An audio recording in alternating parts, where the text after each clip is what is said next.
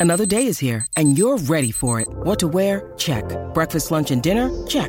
Planning for what's next and how to save for it? That's where Bank of America can help. For your financial to-dos, Bank of America has experts ready to help get you closer to your goals. Get started at one of our local financial centers or 24-7 in our mobile banking app. Find a location near you at bankofamerica.com slash talk to us. What would you like the power to do? Mobile banking requires downloading the app and is only available for select devices. Message and data rates may apply. Bank of America and a member FDIC. Thank you for listening to the Black and Gold Hockey Podcast. Please support the show by subscribing to and leaving a five-star rating for the show on Apple Podcasts, iHeartRadio, Podbean, SoundCloud, Spotify, Stitcher, and any of your favorite podcast platforms. You can also support the show by going to our website, blackandgoldhockey.com, where there's always exciting articles by the B&G writing staff.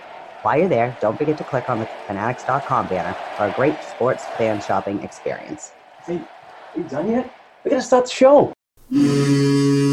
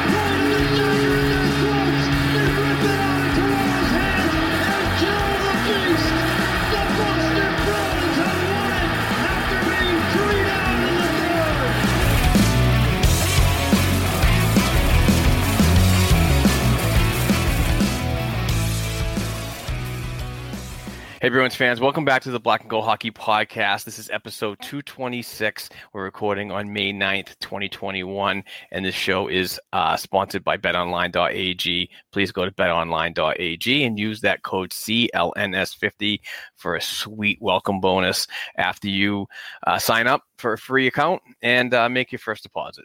Uh, we have a huge show, huge show uh, this week. Uh, we're going to talk about the upcoming games. We're going to talk about Kase return and uh, is he the Bruins savior? I think not. Uh, we're also going to talk about the 2021 NHL playoffs that are around the corner.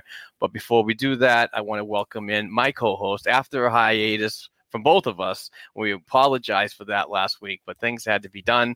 I'll get into it later. But Heather Ingerson, welcome back, my friend. How are you?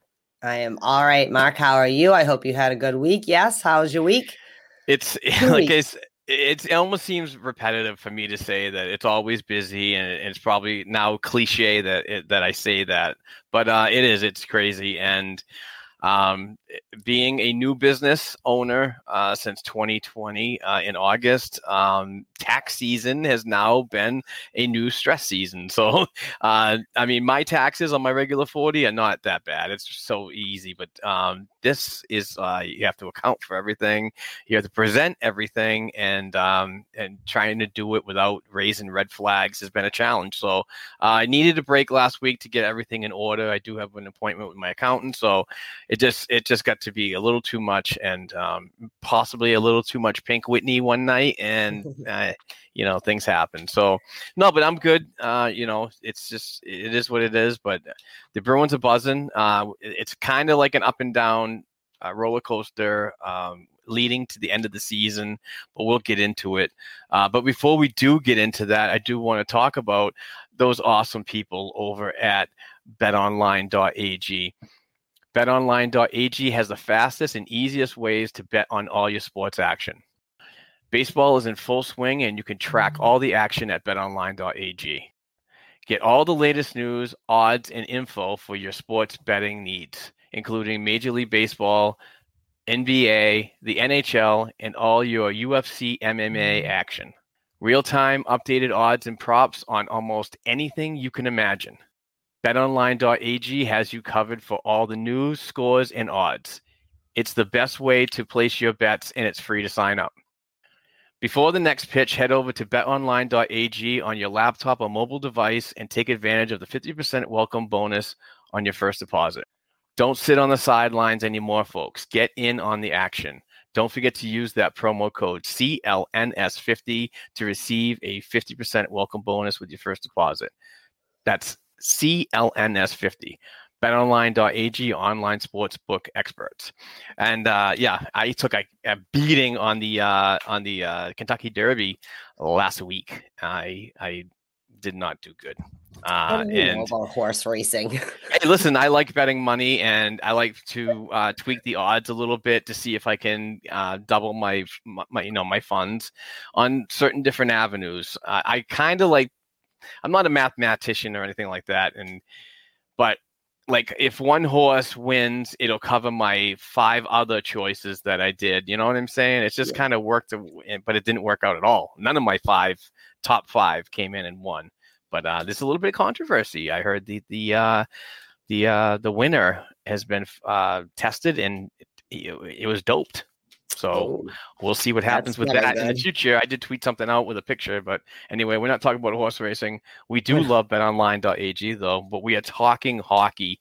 And uh, let's just uh, let's step away from the hockey talk for a moment. Yeah. I forgot to ask you how you doing. This is uh, I'm, crazy. I'm doing okay. Um, I actually was gonna say, uh, I want us before we get too far into and we start going off on. I'm sure we'll be a few tangents. Sorry, get ready. There will be probably a few Inga rants at some point. I apologize. Uh, I think it's important right now to all our listeners out there. There, happy Mother's Day to everyone. All the fierce ladies out there kicking butt, taking names, and I'm not just talking. I know that now we live in a world where it's like, well, hey, I'm the mom and the dad or the dad. No, there are Mother's Day and there's Father's Day. And I totally respect you if you take on both parts, but our days are our day. And that doesn't just go for if you're your birth mom, because I have plenty of women I know in my life. I'm sure you can. Um, it's been a long time since we've had Mother's Day with my mother. Love her. Like I, I tweeted earlier, it couldn't have been easy raising a girl that wanted to grow up and be Jesse the Body Ventura or like Wes Craven, and also all the dance lessons, soccer. Like I just, I was thing, but um, you know, but for all the mothers out there, also the women that influence you, your, you know, whatever, your teachers, your neighbor, your mom, your best friend's mom, whoever, all, all the women out there raising a fierce generation of women and passing it on and just don't get thanked enough. So I want to thank you on behalf of being a mother because I had a mother and I watch all these other mothers figure out how to do all of it. Moms really do have a superpower that I don't think people understand that they have. So happy Mother's Day, ladies. I hope you get treated like you should. And uh, it's all right to say, because you spend most of your time being humble about all that you do, to say, hey, you know what? I, I am doing all right. Sorry. Go ahead, Mark. Yeah, shout out to my mother Kathy. Um, I hope she, she's doing well and and uh, you know doing the, the the health healthy thing and so on because uh, I haven't seen her in a while too. I haven't seen my dad in a while, so we're waiting for that final vaccination shot, and then I'm you know for me the world's back. So yeah, I'm kind of pumped. But uh, yeah, shout out to all the ladies, uh, mothers, um, every everything that you guys do is important in life, and it all starts with you. So. Um, you know, uh, hopefully you're all safe and uh, and doing the the celebration of uh, of your day appropriately. So we love you. And like like you said, hopefully there's a lot of moms out there this year that get to celebrate their Mother's Day with other moms that in their lives that they didn't get to last year, and really with vaccination stuff, maybe there's lucky people out there and things opening up. You can go out and actually have a Mother's Day meal this year, unlike last year. We've come so far. Absolutely. Okay. Right, so that so, being said. Yeah, we do have a GoFundMe account uh, for a, a, a long-time listener, and um, and he's one of the uh, three over. Well, sometimes he's one of the three when he shows up. Uh, Nestor hashtag Believe in Nesty. Um, his girlfriend's family uh, went through a pretty tough time a couple weeks ago. Uh, the house burnt down. They lost some pets.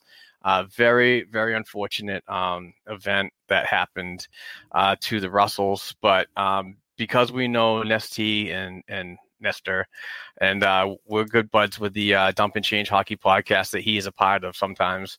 Um, uh, we we wanted to uh, to see if we can reach and, and try to get um, some more money involved because they, they absolutely have nothing. Uh, they lost everything. So um, if you could please go to GoFundMe.com slash Russell Relief Fire Fund and donate whatever you can, whether it be 10, 20, 30, 50, 100 anything matters right now. And and and uh, our Black and Gold Productions uh, LLC company donated hundred dollars in the name of everybody. So the writers, us, that's all us going to them because we we certainly care about Nesty and his girlfriend and the family. So uh, mm-hmm. trying to help out. But uh, so far, twenty thousand dollars has been raised raised, which is mm-hmm. absolutely awesome. But keep it coming.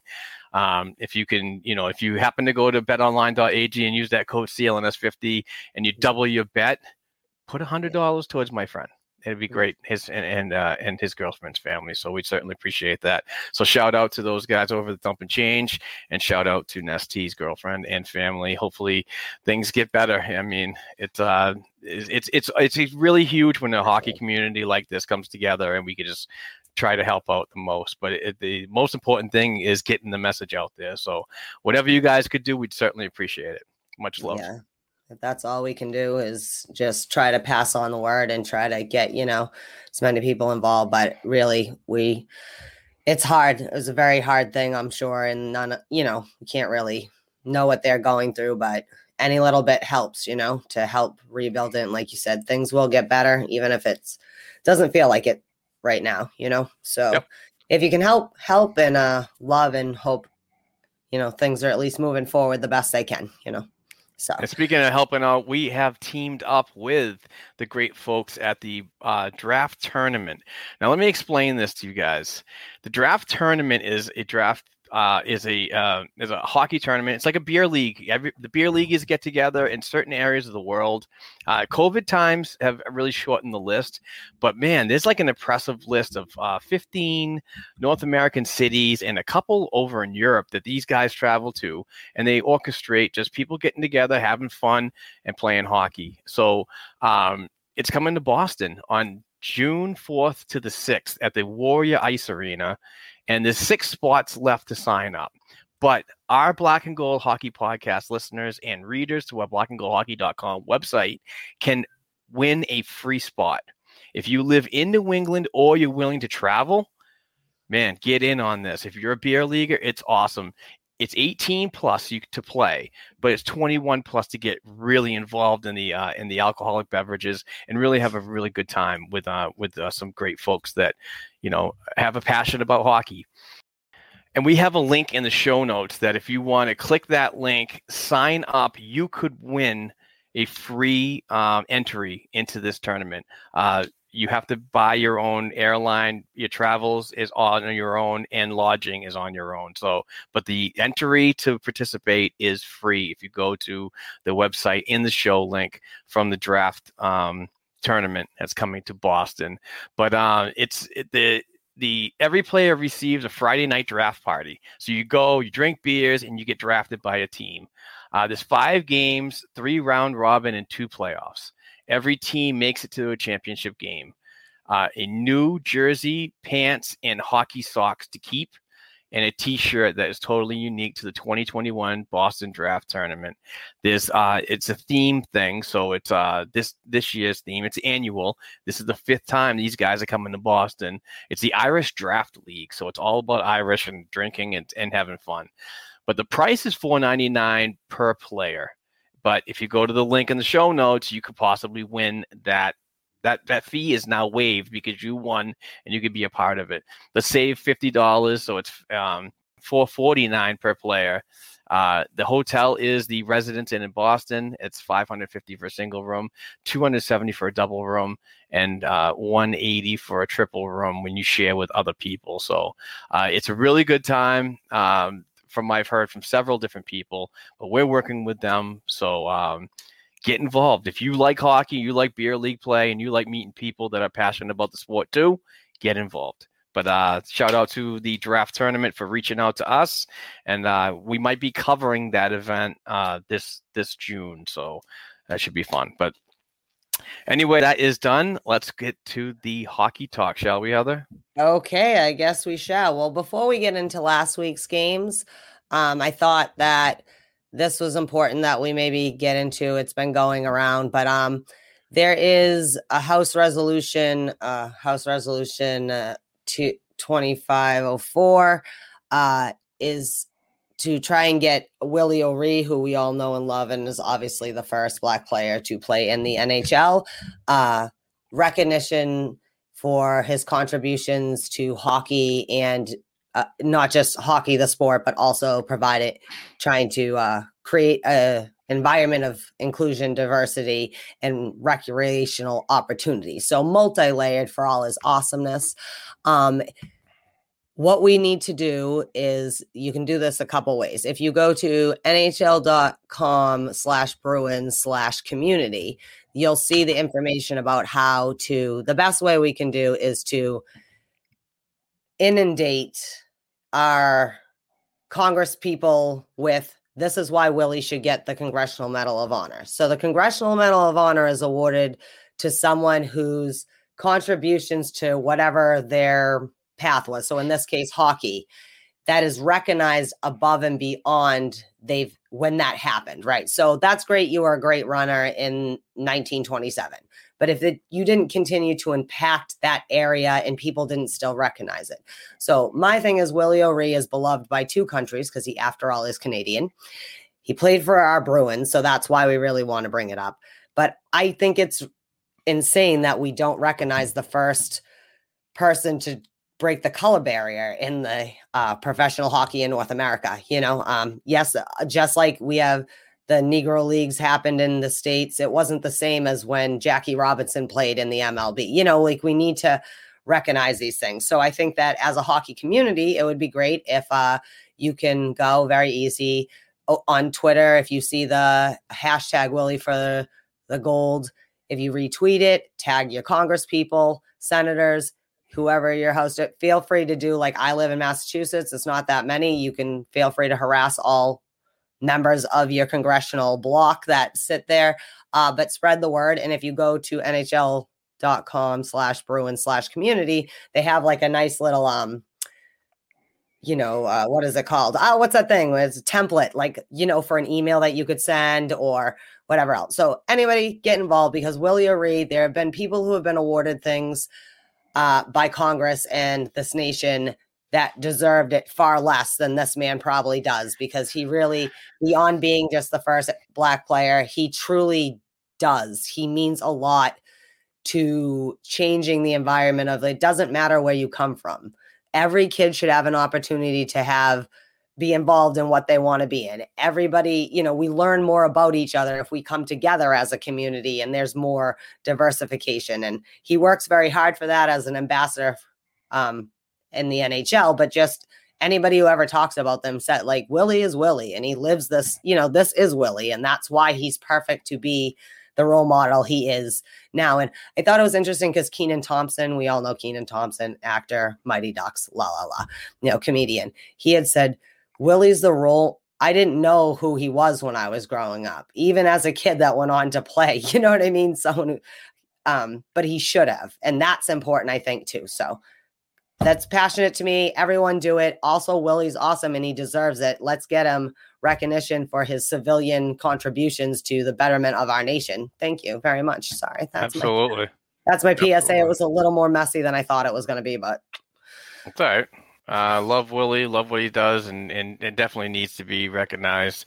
Um, but let's get to some hockey talk, eh? All right. It all started Monday, May 3rd, when we beat the Jersey Devils. I was a little nervous because it was like the we're getting close to being able to clinch for the playoffs. So you know that means we're going to lose to New Jersey after, like you said, we've been hot, cold, hot, cold. You know what I mean? Like brilliant yeah. there. So, anyways, yeah, um, we won three to nothing. We had Brad Marchand got his 800th game for the bees, which is a big deal. I the, the, kids are all grown up, you know. Uh, but anyways, Nick Ritchie, who everybody loves, uh, not me, but everybody else, been did his stuff from Zboril and Kuraly in the second, Marchand from I mean, Bergeron from Marchand and Grzelcyk from Marchand and Bergeron in the third, and Tuukka Rask, I believe, was in yeah, yeah, and he got a shutout. Was that him or Swayman? Nick had a couple Ritchie. Nick Ritchie's 14th goal was in the second period. Mhm. Patrice Bergeron's 20th was in the second period, and Matt Grzelcyk scored in the third period, his fifth. Oh, I'm sorry, I wrote it down wrong. It's all right. Um, yeah, so it's really good to have uh, Bergeron on a nice little streak of 20 goals. I'm not sure exactly what number that is. I thought it was 12. Uh, it could be more, um, but no, it's that's awesome uh, for him because he's just a he's just a warrior and you know uh, just a, uh the tip uh, prototypical freaking uh, hockey player in my opinion. Uh, when you talk about ambassadors of the game and kindness and the way to re- you know just out, outright respect. So. Yeah, all day long. He um is awesome, but I thought it was a good game because I didn't feel like they played down to New Jersey, which we always get nervous that they do when we play teams like that. Uh, so overall, like an actual solid win. Yet, like yes, we know we should beat them, but we don't. You always, you know, Jersey knows how to beat us well, and also they have pretty good young goaltender there. Like you know what I mean. So Yeah. he's going to be tough in the future playing it. What's going on there? All right. Uh, we played New Jersey again because, you know, we had nothing else doing on May 4th. Yeah. That game on Monday clinched the playoff spot. I know. I, I was going to get to that. After, I thought we'd talk about the second Jersey game first and then talk about how we clinched against Jersey, which is good. We still don't know quite where we're going to land necessarily, right, in placement. There's um, Pittsburgh won the division. We know that. Uh, any thoughts on, you know, if we can get through the next two games, where are we landing? No, I just it's it's good that we clinched. Uh, finally get it locked down, but this is not a time to um to step off of the gas. Uh, get higher in your seed, um, and just keep working. Uh, I don't think this is a, a, a, a time where we should be incorporating more assets to our lineup to I mean, I think chemistry is pretty decent. I mean, we're going to talk about it later on in the week. It's it's like a roller coaster, but still, it's good to clinch and um and and get in for the. I think this is the fifth straight year with with Bruce, or I'm not sure. Yeah, because I don't think we've missed the playoffs since that Right. year before it, like everything turned over in the coaching staff and stuff. All right, We looked like we were going to, but yeah, I mean, Bruce, they're doing fire. I mean, I, I'm not. We're everyone's going to argue all day long about what the lineup should look like. You know what I mean? That's neither Yeah. here nor there. The important thing is, it doesn't really matter who's in the lineup as long as they all do their job and they win because they are looking a lot better than they were a month ago. As for a team that could maybe maybe get out of the first two rounds of the playoffs, not because, like we kept saying, not because they don't they've had the talent now where before it was they, the way they were playing it was nervous they might not make the playoffs and even if they did like you don't want to get just punched out in the first round like nothing you want to be able to compete but they do Right. look like an entirely different team we do still have players coming in and out though so hopefully that will settle down in the next two games the last two games which we'll talk we have two more and they're they're big games the last two games it's not like we're kind of wish we were playing buffalo the last two games kind of Yeah. situation you know yeah, no kidding. uh, in there. But uh anyways, we lost to Jersey the next night, four to three, in what I thought was a pretty sucky game overall for play for this team. I think they left Jaroslav. That was Yaro's game, right? I think they left. Sure, there's some that you need to get, but there's also when you leave your goaltender high and dry. Defense was it was it was sloppy. New Jersey deserved to win that game. Um, Bergeron scored a power play goal, which is good because we've been struggling on the power play. Uh, from Pasta and Grizz, uh, Taylor Hall scored from Grizzly and Krejci, and Kuraly finally got himself on the board. Yeah, we've been Yeah. asking him to do a little more, and he did from Pasta and Reilly. But overall, I don't know if you agree. I would say that the Devils owned our asses in that game most of the game, and we once again had great late heroics that made it kind of exciting and a chance that we uh might be able to win, but we did not. Yeah, it's uh the, these these are games that you need. You. You, it doesn't matter if you're back to back or not.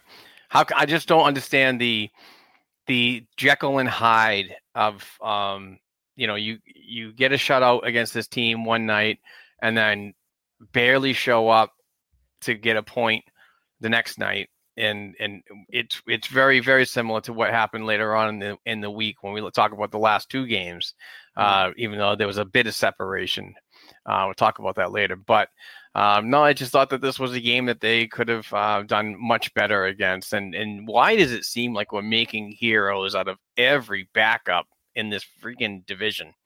You know, it's just come on. We should be exposing these guys. These guys aren't regulars. They're being circulated in the lineup um, because of injuries and fatigue or whatever. Uh, it's just we need to be better uh, yeah. and put it that way and win the playoffs. And you, and you, need that grinding style, and you need to be an offensive threat to um, you know create gaps when you when you uh, might have a couple weaknesses let's get on board here. This is the time to do it because if if you bring this game, you bring this game we're talking about right now and the mm-hmm. game we're going to be talking about later into a first round playoff series, get the golf clubs out, boys, because it's not going to last long. It, and it makes me nervous too because we are not we're a very strange team and i understand the team has changed you know it's not necessarily the same players but just as a makeup the bruins don't always they have one or two reactions when they get down. So, like, say you're in the first round, you play a couple shitty games, right? And you, they either step up and hammer you, or they just like they did last year versus Tampa Bay after they they just wilt and go away. Like they'd rather be golfing than be there. And I need them to be more the resilient team, but I still need them to play 60 minutes of hockey. Like that again, New Jersey deserved to win that game. And I know it took till overtime, but they had won pretty much. We had again moments of really greatness, you know, whatever. It wasn't a lot of stupid penalties or anything that might have led to it. It just sloppy play, which again is confusing even on a back to back. You're like you did you, you didn't go anywhere. I mean, you stayed there. There was no travel involved or anything like that. Like it was the same team basically, but we need them to not be like that. But then on Thursday and we got the Rangers on the back end of a back to back, which we'll talk about later on. But Jeremy Swayman gets himself a shout out also. This is going in, we were going into our last home stretch. We had the two games versus the Rangers. So Jeremy Swayman and the Bruins shout out the New York Rangers, which we like to see. Now, like you said, now on Tuesday, you're like, mm, what is going on? On Thursday, we looked like the Bruins again. Everyone was, you know, checking, everyone, you know, whatever, trying to control. Defense looked pretty solid. Uh, and you know, that makes me nervous anyways. Uh, but overall, I think it was a good game. Uh, we had what Bergeron scored, McAvoy got a power play goal, yeah, and DeBrusk got on the board. Yay, Jake yes. DeBrusk. Yes, that was a big thing. Jake DeBrusk looked like Jake DeBrusk Thursday. Can I just yep. say that out loud? He Absolutely. looked and I felt sad. That was the day he had the um press conference. He had like the morning media, and like I felt for him. Remember, we kept saying there must be something, even if it's psychological. Same thing with Charlie Coyle. Like something's going on, and I felt for that kid. You know what I mean? When he was saying, yeah. you know, it's hard. Like you know, you, but he bounced back, and he also Saturday, even though we'll get to that, didn't look so good. But I thought overall a good game. Oh, Brandon Carlo too. We didn't even great, mention Brandon. Great game. Brandon Carlo's back, back, baby. Welcome back, sir. Just what we needed. You know, the, the defense is is is all coming together. It's starting to get healthy. It's a really good time to um, start gelling. Um, and obviously, you know, it is the Rangers. They're a down team. They're not making the playoffs. We get it but still, it, you, it's it's you don't take the uh, foot off the gas. You really mm. don't. And this is a game that they didn't. They pretty much owned a lot of it. Um, there was some times there was some downplay, but still, it just you made they made up for it in the long run. Um, but no, great to see uh, Carlo get on the board. That's a confidence booster moving into the playoffs, and and obviously De- DeBrusk and everything that he's going on. And, and you know, suck it, haters. Seriously, haters, haters, haters. You know, you guys only see the what's going on on TV and so on, and and and and what's being written in the in articles, but take a step outside of that. Just think about the humanity factor. That this might be still an uncomfortable situation for a lot of people. They're locked in. You go to work and you go home. I know we're pretty much doing that now, but still, the kid he's 20 years old. He's very adventurous. I'm sure that he's, you know, sick and tired of the only person outside of the Boston Bruins team that he has any acknowledgement with is a freaking DoorDash guy that's delivering his food to his freaking condo. Hmm. You know, I mean, it's tough on everybody. Stop with the the hate. Think about humanity over the freaking act on the on the ice. I'm I'm sure if if this was any other time, it'd be a little different for Jake DeBrusk, but Wagner was struggling with it earlier in the season.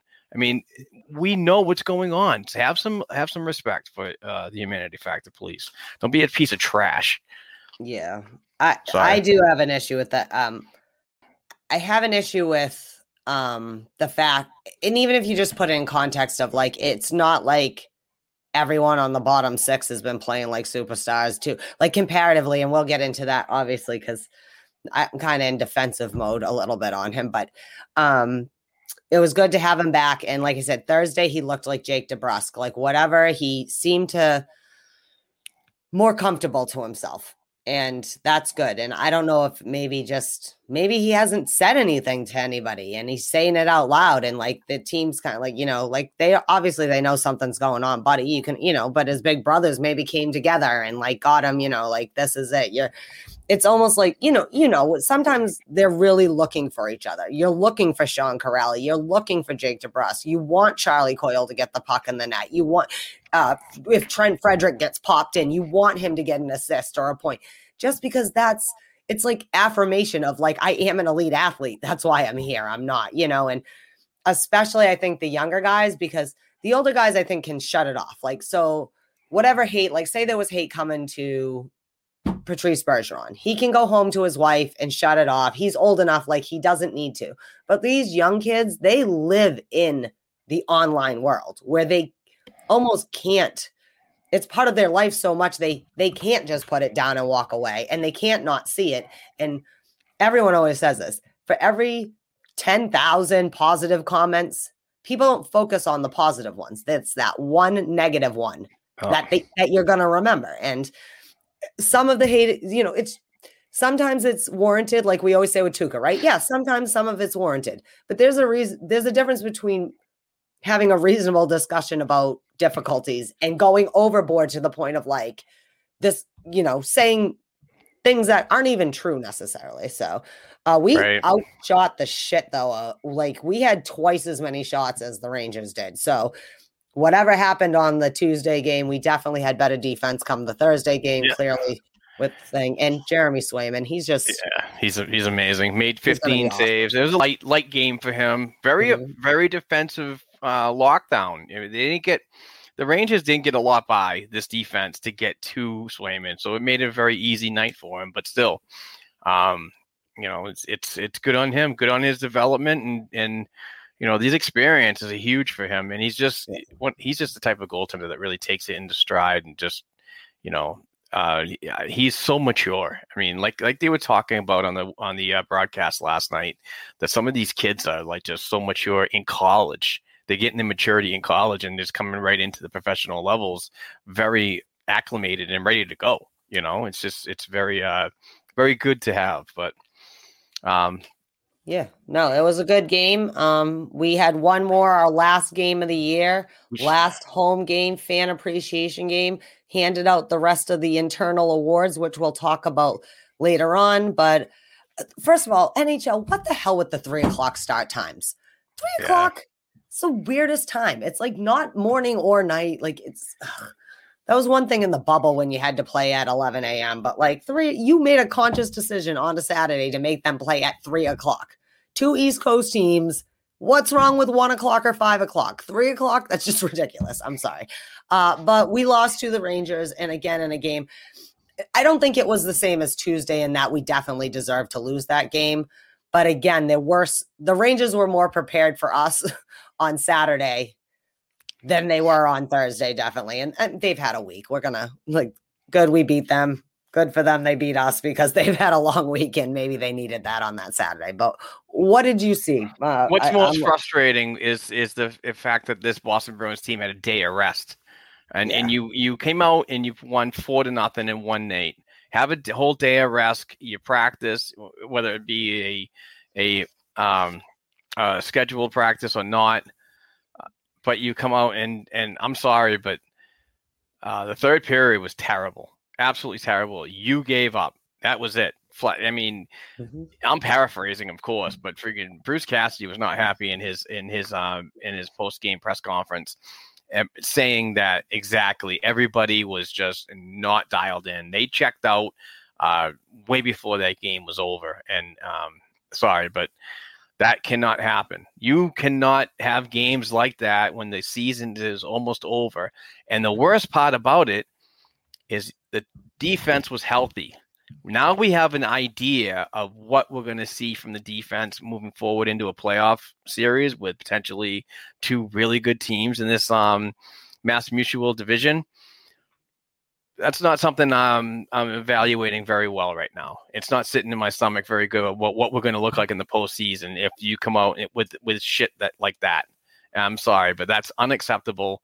Um, and you you got to be better. And if you don't, let's use these last two day, games that we're going to talk about uh, later on as as as times to prepare. This is your like limited postseason, I mean, limited preseason for the postseason. So let's uh let's all be, buy in and uh, play a sixty minute effort, please. Jesus. Yeah. Tomorrow they have to start playing playoff hockey tomorrow because these two teams that you're playing could very well Uh, be who you're seeing teams, yeah. come the weekend, anyways.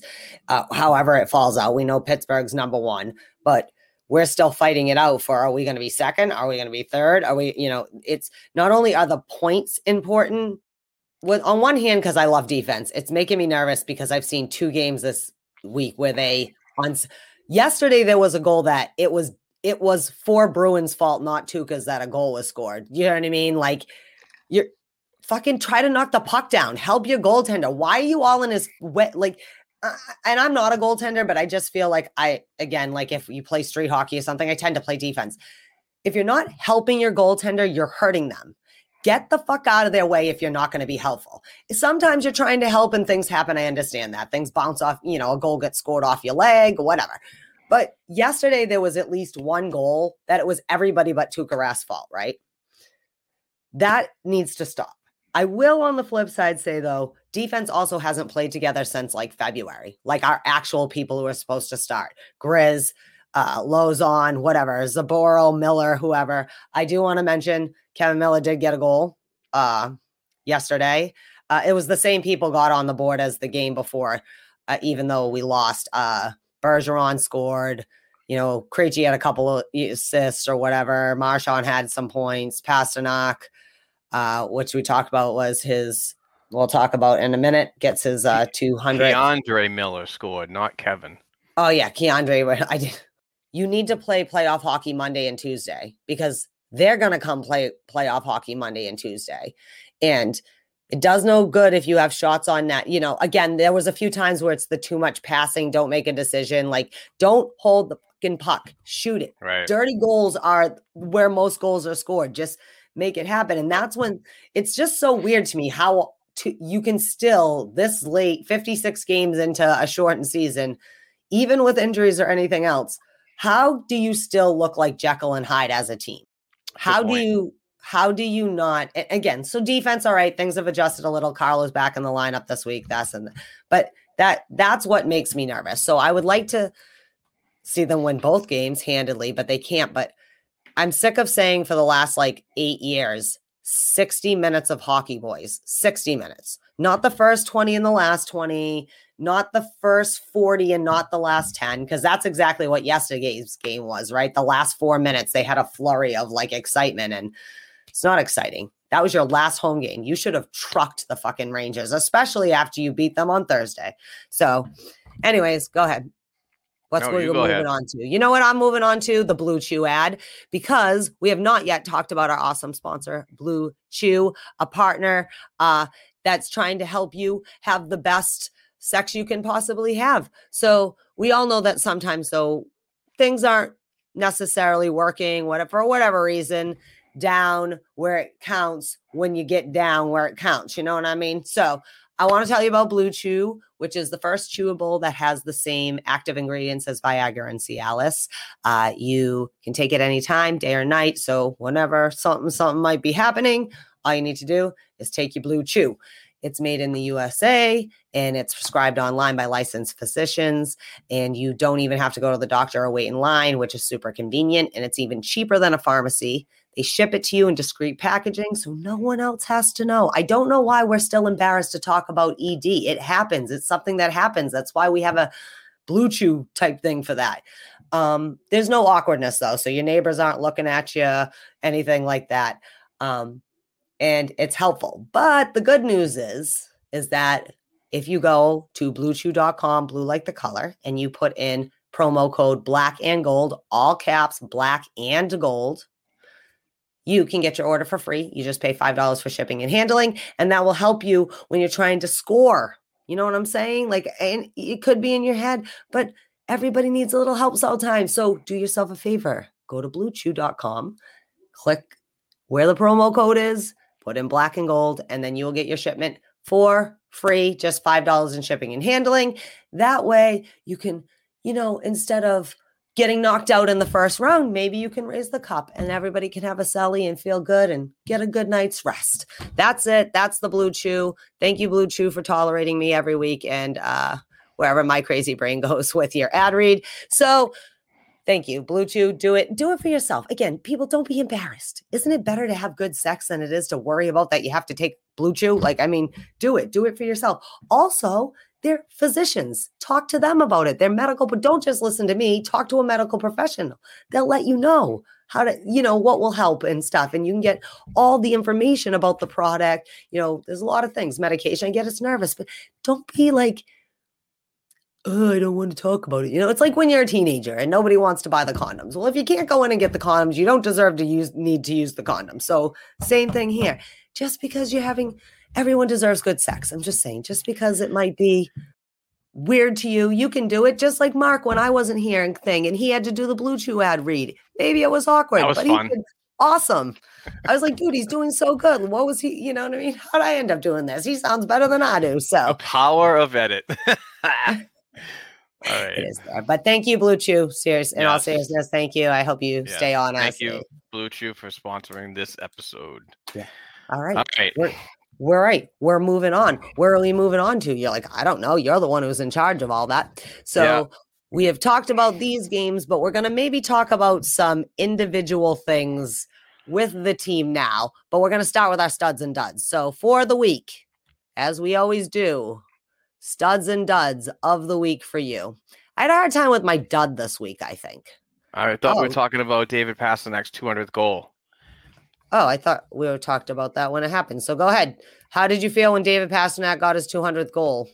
Yeah, it was good. Good for him. He's uh, he obviously had a great, great career, a great ambassador to the game, a lot of fun. Um, you know, he just continues to uh, get these accolades going, and um, no, it's awesome. I just, uh, I, I, I, can't wait for the future of this kid, and I hope we, I hope he retires a Bruin because he's just so good for this team. Yeah, no, he he's fun. It uh, it took him a little bit, right? He's been sitting there at 199 for a little. Not that he hasn't had any production, uh, but it took him a little bit to actually get the 200th goal. Um, it just he's done it so fast. Now he's the youngest player to ever have done it, right? He just passed Bobby Orr, Yeah, and he's only.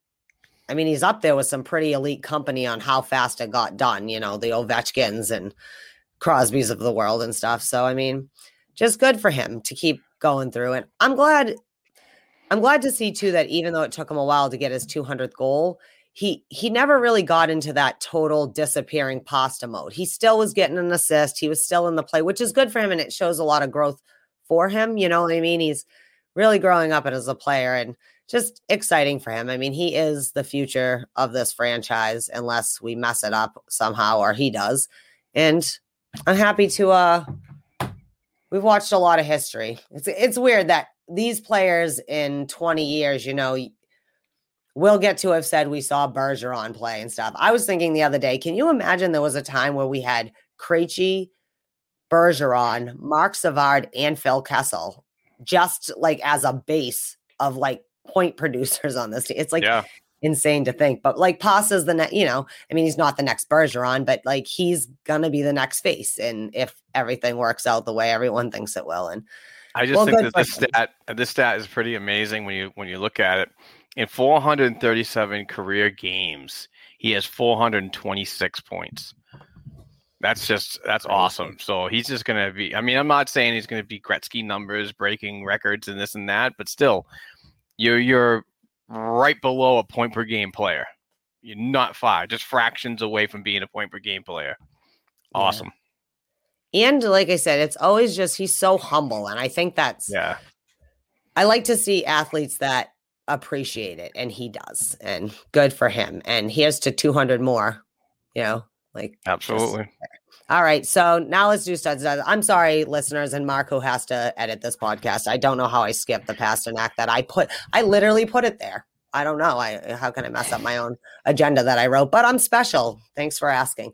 Um, this, anyways, I had a hard time with my dud for this week. I still just kind of can continue to struggle a little bit with the people on the bottom end of the lineup but I don't want to be too harsh either because there was some production from the bottom. But my stud of the week, I'm giving it to Matt Grzelcyk. I think Matt Grzelcyk is in the sweet spot of like the best Matt Grzelcyk. You know, he's clicking on all cylinders. He's doing what you want him to do on a power play, even if it's not producing. He has looked really good defensively. He's just he's like everywhere you want him to be. You know what I mean? He's that's just me. So I think that mm-hmm. Grzelcyk, I mean, yeah, he had a you know goal, a couple assists or whatever, but just overall, I think that his play in the last few weeks has really been helping to drag this team to the finish line. As much as we've been talking about the second line, you know, and obviously top line, I really do think that Matt Grzelcyk has been a huge leader, especially on the back end with all the rotation.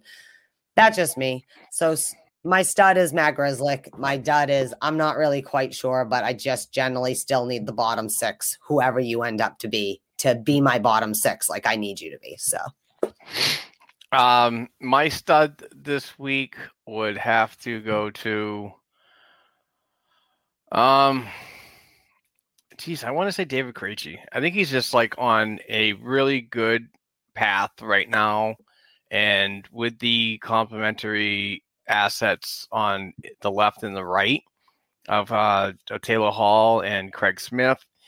Um, has just basically reinvigorated his uh, his his his career, and, and he's on a mission to to you know create more opportunities for secondary scoring. Uh, the lines are now pretty much balanced out. We're not like really you know relying on that top line anymore. Mm-hmm. Um, it's really good and uh, you know this is good. The, these moments are good for him to um, to get involved in. You know, for contract extensions. I mean, you, if if a player is playing like this, you, you really want to consider um, bringing him back. We'll talk about that later on. Um, my dud for the week, I'm just gonna go two guys, is and that's Bruins goaltending. Um, we've seen some really good things, but we've seen some really bad things this week. Um, a lot of the times the fault can be to the uh, supporting cast in front of them. I get it. But you're the last line of defense and you're coming down to minimal games in the regular season. This is when you want to be on top of your game and be ready for a postseason, a seven game postseason uh, series against some of the teams that you've repeat- repeatedly have seen this year uh, and have plenty of tape on you uh, and, and ready to rock and roll. The season's going to change I mean, it's the same game, but the seasons change. Postseason, we all know whistles get put away. There's a lot more havoc in front of the crease. These guys need to be more on top of their game than what we're seeing right now. Uh, Halak, um, you know, basically pulling a nutty. I get it. He's not playing well. The team in front of him didn't play well, but we got to tone that shit down. And and yesterday, Rask, I I know a lot of it wasn't his fault, and I'm not blaming the whole game on him, but still, he needs to be a better supporting member in the crease as your last line of defense and your starter. Um, you know that that was a game that I think that they could have had, and it was a complete failure between uh, your the guy in the crease and the and the supporting cast out in front of you. So that's those that, are my two. I think that's fair enough on the goaltending. Uh, that being said, though, I think it's important, like you said, that people in front of the goaltenders, like again, not to defend Jaro, he certainly had some that he should have had too, but defense also like you're he's you also have to remember like you have a 36 year old goaltender or 35 almost 36 year old goaltender who had covid and didn't play x amount of you know and like people like oh it's because swayman's gonna no no swayman isn't taking his job. Like i we'll talk about later. It's like we have a good problem to have when it comes to goaltending. Oh yeah. Like not everybody can just keep climbing down the ladder and digging some people up that can do their job. That doesn't defend things that are bad, like you said. Tuukka, he's been playing outstanding. Le- yesterday, yeah, he had some sloppy spots, but do, I I can see what you mean with the goaltending on that way. Like that's part of the inconsistency problem lately, and I think. But for those people who are like, obviously Swayman should now have Tuukka's job. Everyone hold your fucking horses, okay? Yeah, Like, that's it. back. We'll talk It's about that later. bad. Like Tuukka's gonna have a bad game. Yeah. Jaro, I think, was pissed because the game wasn't that out of control on Tuesday. And then it just got out of control and he couldn't take it anymore. Well, I mean, we've certainly seen goaltenders lose their shit before. And like oh yeah. when Jaro smashed it, on one hand, I'm going, oh, dude, not okay. Like, you know, you got to keep Yeah. yourself in check. You, he is a professional. At the same time, Jaro doesn't lose his shit like that very often out in public. Like, you know what I mean? Usually, like, but at the same time, you and me both, guy. That's how I'm feeling right now after that fourth, you know, the third period and the overtime or whatever, you know. So, because that's the other thing with the Bruins. What drives me nuts is they don't often get to the shootout option. Like very quickly, we lose into overtime. It's not like we lost in the last minute. This has been a couple times in the last few weeks. We don't lose when there's two minutes left in overtime. We get punched in the face in the first two and a half minutes of overtime, and then it's like, well, why did why couldn't we have just lost in regulation? Yes, you get the point or whatever, but you just wasted another seven minutes of my life, five minutes of my life or whatever. Like I can't four minutes and 12 seconds of my life. I don't know, however overtime is, but all right. So fair enough on the goaltending on that. So let's move on. Okay. I'm sorry. I don't know why my brain is like going. Yeah, you're going this is my 100 miles an hour. this is my fault. It's it's just got I have so much in my head and we didn't talk last week and everything's Yeah, blending together. And like I said, I ended up I thought I had three hours to kind of ease into my stuff. And now I'm not. Now I'm on. I'm not performing well. So I apologize to the listeners, but it's Mother's Day, so you have to forgive me. So let's get to this before we get to get the, to the hour break. Bottom six. Uh, we've been talking about this, but a big thing this week is Charlie Coyle has been out. Whether he's you can debate how effective he's been lately, but he's been out for a couple games. Uh, and Ondrej Kase surfaced in a black Bruins jersey onto practice the other day. So I'm going to throw this to you just generally about the bottom six, right? This is a big thing. Like if, if we don't have Coyle, if he comes back, if Kase comes back and Coyle are both in, you know, the young kids, do we keep depending on some of that, you know, or like where does that leave a Trent Frederic of the world? Because obviously Kase, if they did put him in the lineup, isn't slotting in the top six. He's going to end up somewhere down there. So Right. just why don't you get this to, as I seem to be a shit show suddenly? I'm going to Um, let you start this discussion. It's it's kind of the, the whole Coyle thing is weird. I mean, now it now he, he's showing up on the right side um, and playing well, which is weird for me to say because I hate when he's over on the right side. Doesn't matter what line he's on. I think he drives the line continuously with his puck possession skills as uh, up the middle, and that's a third line center. Um, but the Kase thing for me is is um it, well go back to the Coyle uh his injury or or they're just you know preparing him. We i don't really know. I haven't really done a ton of research on what is ailing him. I think it might be a lower body injury uh but you know rest him because we could see uh playoff Coyle like we did last year and the year before that. Um so we'll see what remains to be seen with that. The whole Kase thing for me is very frustrating and i'm not on board with a lot of other people out there that um uh, seemingly driven by underlying numbers, uh, what he did in the past. I honestly, I have not seen much of anything good when he's has been on the ice in the black and gold. Uh, he's fast, okay. I mean, th- we have a lot of fast players, but I'm I'm just not seeing what everybody else is, and that's just my opinion. Uh, and and I don't honestly think that somebody should be taking out of this current lineup that you're possibly going to roll into the into the playoffs for a roster spot to see if he's going to hack it or not. Um, if he's like unbelievable in practices and so on, and he's better than uh, another player, then it is what it is. That's the coach's decision. But for me, I I just think that oh, he's healthy. He makes two point whatever million dollars. We have to get him in the lineup. I I don't think that that is uh, an appropriate thing to do. And and again, that's just my opinion too. So Well, my opinion is this. I think some of the anger I've seen towards Kase to people because people like the players they like. So the minute Ondrej Kase surfaces, it's like, just like that's great. I love Chris Wagner too, but if Chris Wagner is struggling, I also like to know that Ondrej Kase might be healthy enough to get. I don't know. Like we're a team that is always suffer, and, and this goes for everyone, but like we really do have an injury bug problem on this team every year when it's crucial. I think it's unfair on some level because he really has not gotten to play. And I understand that's injury wise. I, I, always feel uncomfortable blaming or judging a player that you haven't.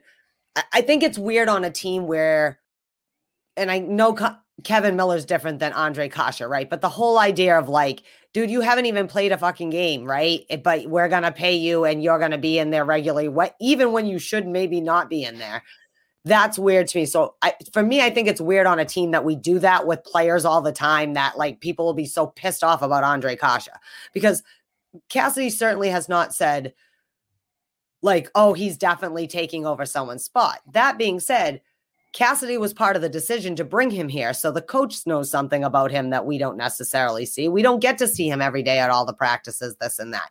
And the people who do seem to have a mixed review either way on that. So I can understand being defensive. You don't want like suddenly someone to that you love so much. Like, no offense again, just because Kuraly had a good week, I'm still a little annoyed. Not because I don't love Sean Kuraly, but because I don't feel I'm going to get the best Sean Kuraly. I can't trust that right now.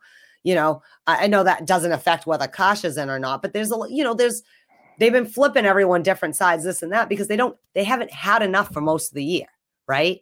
And in a real perspective, these players that have been playing, although it's been good and you get the post post trade deadline high, they've still been inconsistent down there. So, like, you know what? Maybe if he is playing better, I also don't want him to not have played at all. Like, and we end up needing him because three winger right wings could go down. You don't know. You might need Ondrej Kase eh, to at least be a warm body. And honestly, with some of the play I've seen with some of the people on the bottom six rotating in and out, I won't name names. We've all watched them. How possibly worse could he have made that situation? Right? Because that situation's either kind of flatlined. No, it's not impressive, but it's flatlined and stable. Or it's been a hot fucking mess beyond the first and now the second line, you know? So I don't know. I think that's what coaches get paid to do. I don't know enough about him. You know, I'm not an advanced stats analytics girl, so that's not why I say it ain't a big deal if you put him in. I do think it's stupid to play a player just because they're getting paid, but I also need eh, like if just because you love Trent Frederic doesn't mean that Cassidy wants him to be his right wing over, you know, like that's that's just a you know like you have to separate your fan perspective from what the coaching staff has to make decisions I don't think anybody should automatically get bumped, but I also would feel better if Kase had played one meaningful hockey game before the playoffs start in case they need him to play. Because yeah. players like Kase don't go down to the Providence to rehab. You know what I mean? No. All they have is practice and actual games, and we only got two left. So that's all I have to say about that. I'm not, I don't think he should be there over anybody else, but I also haven't seen that impressive from anybody else that makes me like, you're dead. There are very few people have been slotting in and out of those bottom two lines that I am so convinced you need to be in the lineup. You know what I yep. mean? Like, so that's just my thought on that. My, I don't know. The thing with me is like everybody's just jumping on this guy about his potential. We've yet to see this guy score a goal as in black and gold. Well, I I didn't get on any hype train. I do think it's good to see him because yeah, especially know. like this year, like where this is a very very weird year, you know, and whether people like it or not, if we want to win four rounds to win the Stanley Cup or whatever, you're gonna have to yeah fucking you need all hands on deck, right? So isn't yep. the more important thing?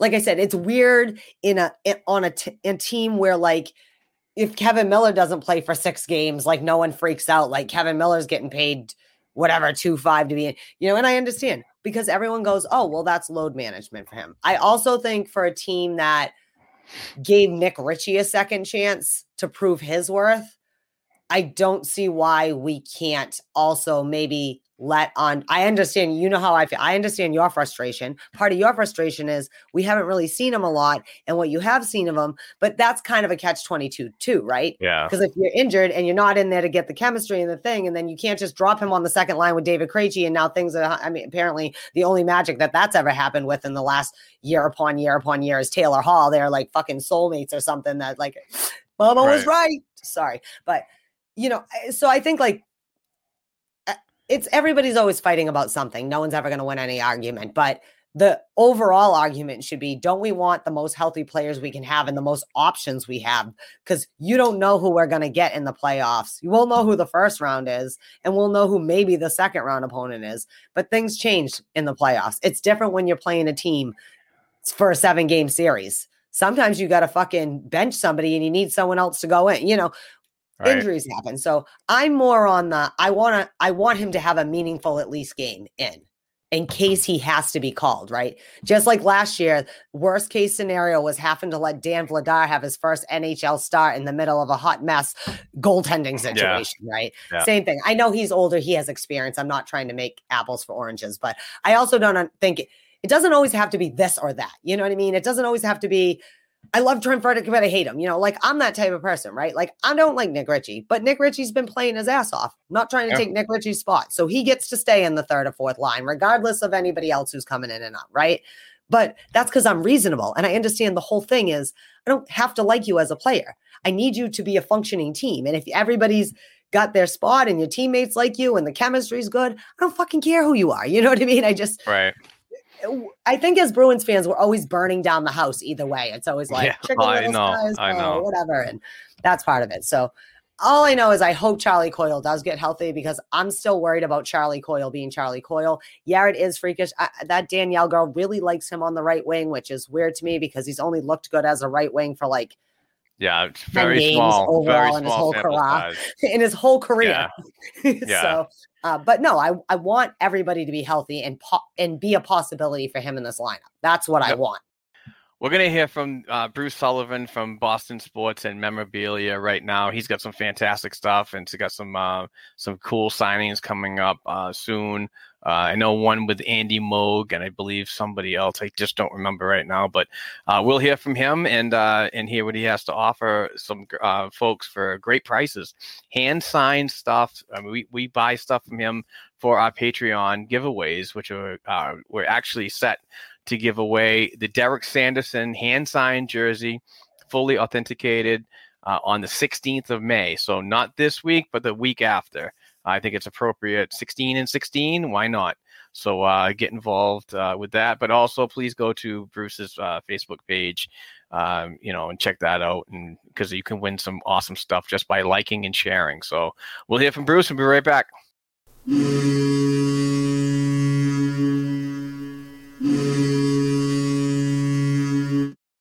Hello, Bruins fans. This is Bruce Sullivan from Boston Sports and Music Memorabilia with our black and gold memorabilia moment of the week. Score with our legend packages, autographed jerseys, and photo packages from O'Reilly and Cheevers for $99 delivered. Middleton and Grzelcyk for 109 Sanderson for 149 and or GNR jersey and GNR photo package for $429 delivered. We are very excited for our Bruins private signings with Bruins legends Andy Moog May 15th and Johnny Bucyk May 22nd. Get a Moog autographed jersey for just $99. Bucyk jersey for just $89. Moog or Bucyk photo for $28 or puck for just $29.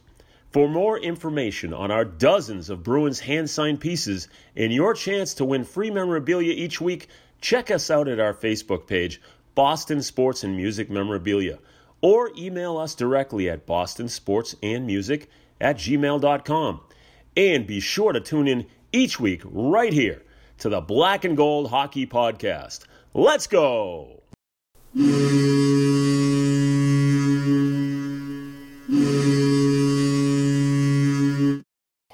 Hey, Bruins fans, we're back. We just heard from the awesome Bruce Sullivan from Boston Sports and Music Memorabilia, and he has some fantastic stuff um, photos, hand signed photos, hand signed jerseys, hand signed pucks, go to the Facebook page, guys, and and follow him and contact him uh, via the Facebook page, Messenger, or an email, and just ask him if he's got something. I'm sure he can definitely get it for you. But uh, we thank Bruce for continuing his relationship with us and uh, obviously buying uh, stuff for the Patreon account, uh, which is uh, huge. And and I continue to buy more stuff. So um, awesome. But we'll get back to the Boston Bruins topics. And, and Heather wanted to circle back on more talk about the uh, Jake DeBrusk saga that's going on. So yeah. let's go from there, Heather. I just wanted to touch back on this and just ask you because I personally feel like Jake DeBrusk has become the scapegoat for the bottom lines not being productive.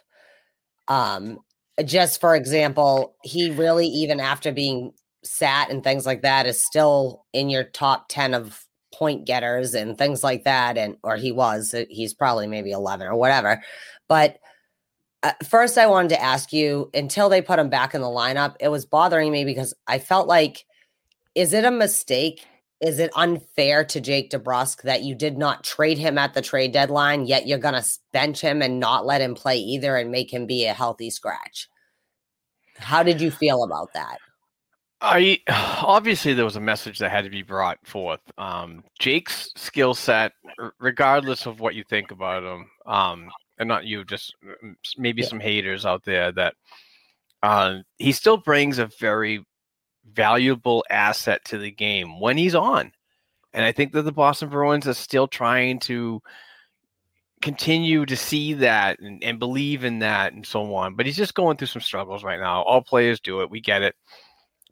I mean, Jake DeBrusk is, is now the um excuse me, is now the, you know, uh pinnacle of of everybody's hate now, but we can give freaking um, Charlie Coyle a pass on uh, 28 games without a goal, or yeah. you know whatever.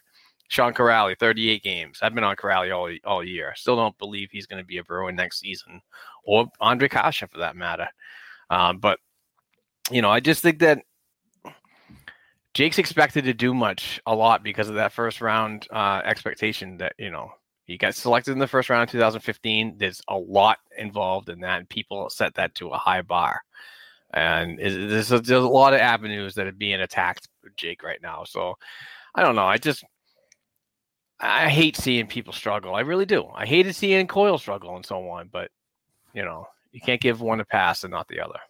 Yeah, I was gonna say, I think that's what bothers me about that whole situation is people like, oh, well, we need Charlie Coyle. Like, we don't need Jake DeBrusk. I mean, I'm just saying, I don't think that you can argue Jake DeBrusk isn't trying to do the work, but I'm starting to be concerned that they're not handling him right.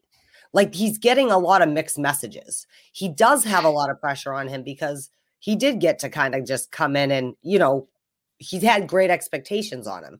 But at the same time, maybe it's hard to figure out your role when it's always changing and you're getting these weird mixed messages of like so like like this year so Coyle can struggle as all shit but we don't sit him down. Let's just keep sitting chris wagner and jake DeBrusk out as if that was fixing anything. Do you know what i mean? Yep. and it, it's to me it's like it's like anything right? Like i could say a thing to my kids a million times right? But it's not always getting through to them. But if you said the same thing it would be a different tone. It would be a different thing. So I just, I was getting, at first, I thought he was healthy scratch because I thought they were trading him. That's really what I thought was going to be happening. And yeah, he had injury, the COVID thing, all this, but I just, I feel like he's kind of become a scapegoat and like it's all like Jake DeBrusk. He, he's not your Patrice Bergeron. You know, he's not your superstar. And, but they, sometimes I feel like treat him like he is a superstar because they know he could be a star, you know? And, you gotta also have like half dozen of one and a little more of the other kind of thing. You know what I mean? Hmm. I I don't know. That just bothers me because when it comes down to it, you know who deserves to sit down more? Coyle. He makes more money. You know, if we're gonna play the you get paid, Krejci gets paid seven million dollars. Gets yeah you know, then why aren't we playing Jake DeBrusk took a fucking bridge deal for 3.6? And I'm not saying he's necessarily earned to make more or less, but you gave Coyle 2.5 for 3 million years over one good postseason and one good season, you know, and I just feel like it's First, I feel this just goes back to I feel like Bruce Cassidy has some of those traits that people used to bitch at in Claude Julien, but because he's Bruce Cassidy, people won't recognize it. Like you said, they won't bench. I mean, just even like just you won't bench Charlie Coyle, but you think that he's not doing the same thing to Jake DeBrusk a little that Claude Julien used to do to some of the young kids. Mm. You know what I mean? Like, and I just, no, it's not, yeah, I'm not blaming Cassidy either. I understand he's a frustrated coach and he's trying to get the best. I mean, I think he does like Jake. That's why he's there. Right. I just feel like maybe some, something's being lost in translation. So, anyways, that's all I want to say about Jake DeBrusk. The next thing is besides like, oh my God, do I just, I really think that um, David Krejci and uh, Taylor Hall are soulmates and they should have been together this whole time. But do you think that it would be foolish to not re-sign the two of these guys?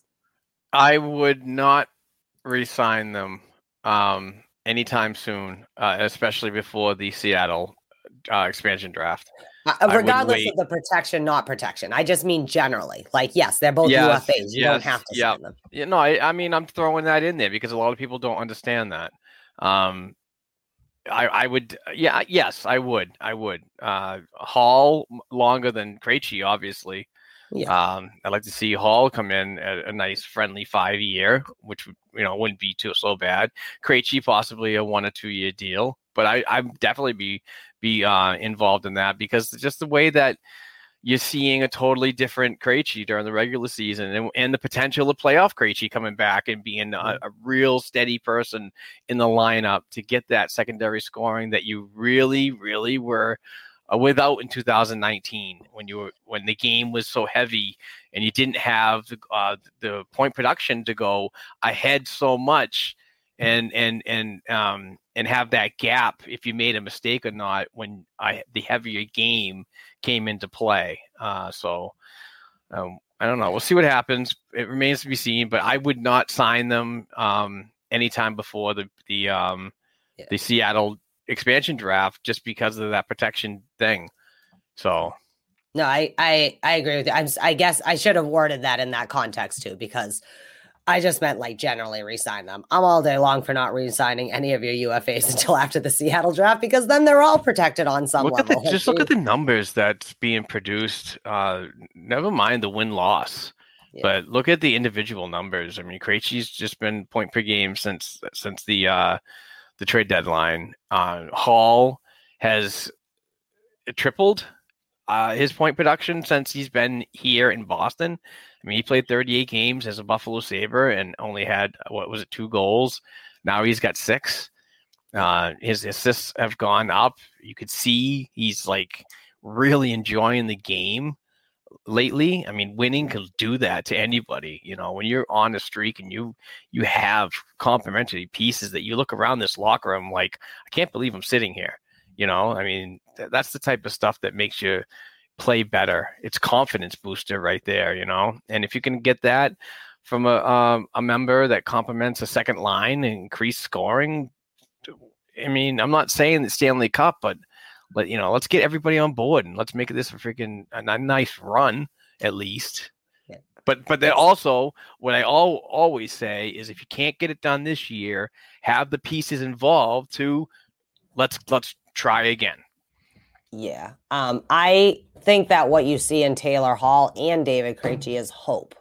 Because there's a lot of people out there like, oh, why can't Krejci play with us all the time? Well, Jesus Christ, if you would have gave him Taylor Hall five years ago, maybe he would have been, you know, like yeah.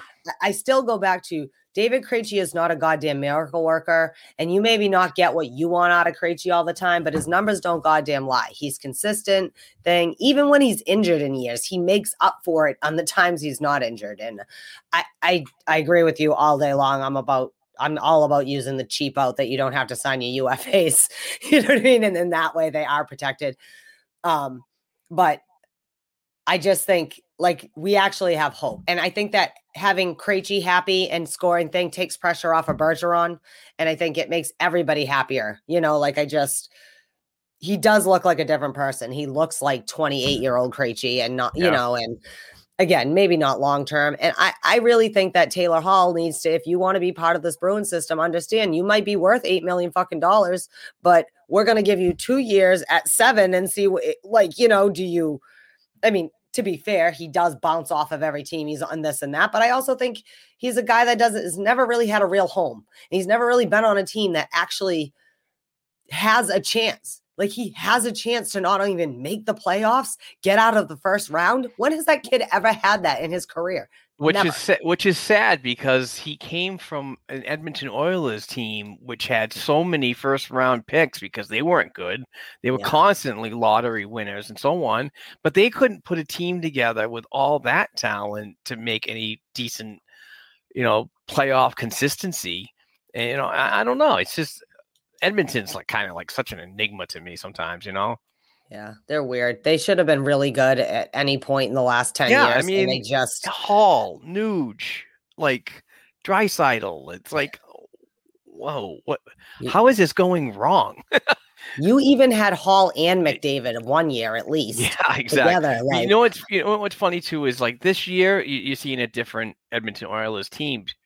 Maybe it's because they're only playing in the Canadian division and so on. They're not, you know, getting the mix of uh, the United States teams and and you know that different type of game. But I mean, good on them. They I think they clinched, didn't they? Yeah, they did. Yeah. Yeah. And who won? Toronto won the top spot, right? I think Right. Edmonton is a little bit like Toronto. We talked about this when Toronto. This is what happens when you expect your 20 year olds to know how to be the best leaders they can be. They're 20 year old dudes that just got three billion dollars and like are superstars. I mean, especially in like a Toronto, some you're a goddamn superstar if you're a Maple Leaf. Like everybody knows you, and you know, again, they're gener- so I think a little of that's happened in in Edmonton over the years is that they get all those first round draft picks. That's great. It's now the 19 year olds leading the 19 year olds, and what the hell good can that possibly do? You know, sometimes you got to get them. I mean, even just like having Joe Thornton or Patrick Marleau in Toronto over the last few years, or Wayne Simmonds or whoever, has been a different experience to teach these boys how to be men and be leaders and be like you know prof- professionals Um, on that level. But I'm actually looking forward to like the uh, Scuttlepuck podcast. Uh, if it does come down to an Edmonton and freaking Toronto freaking first round series, that'd be funny. that'll be good on that. Gold, absolute hockey gold listening right there. I love that. I always listen to them. They're a good podcast. Shout out Scuttle Puck. Yep. Um, all right, so I guess this is this doesn't have to be a very long one, but um, do we have a goalie controversy in Boston, or are we just making it the fuck up in our heads? I don't think we do. I think we're lucky to have four fucking outstanding goaltending that any other team, like everybody else, has one starter, then an all right backup, and then like, mm, God, this will be messy if we have to bring them in. Besides the fact, the last like twelve months, there seems to be epiphany of like young goaltenders popping off, and then there. I still think the pecking order is the pecking order, especially like you can argue not to put Kasha in, but I do think in goaltending there is a pecking order, and it is Tuukka and it is Jaro if he's the healthiest Jaro. And we are lucky we have a Swayman or a Vladar that can be the healthy third person to help them up. I don't have an issue rotating the three through. I feel confident, even with Jaro struggles and stuff. Anybody who's in net with our goaltending, I don't feel nervous about, whether it's Vladar or whoever. I feel like we have really good goaltenders some more experienced than others, some that are a little messier than others. But is this an actual controversy or just we always have to have a controversy? It's always we have to have a controversy. It's that's just the way life is in the social media world. um, no, but like you said, it's it's good things. Um, you you have experience with Rask and and and Halak, uh, and they both have playoff experience. We've seen it, heard about it, read about it, researched it.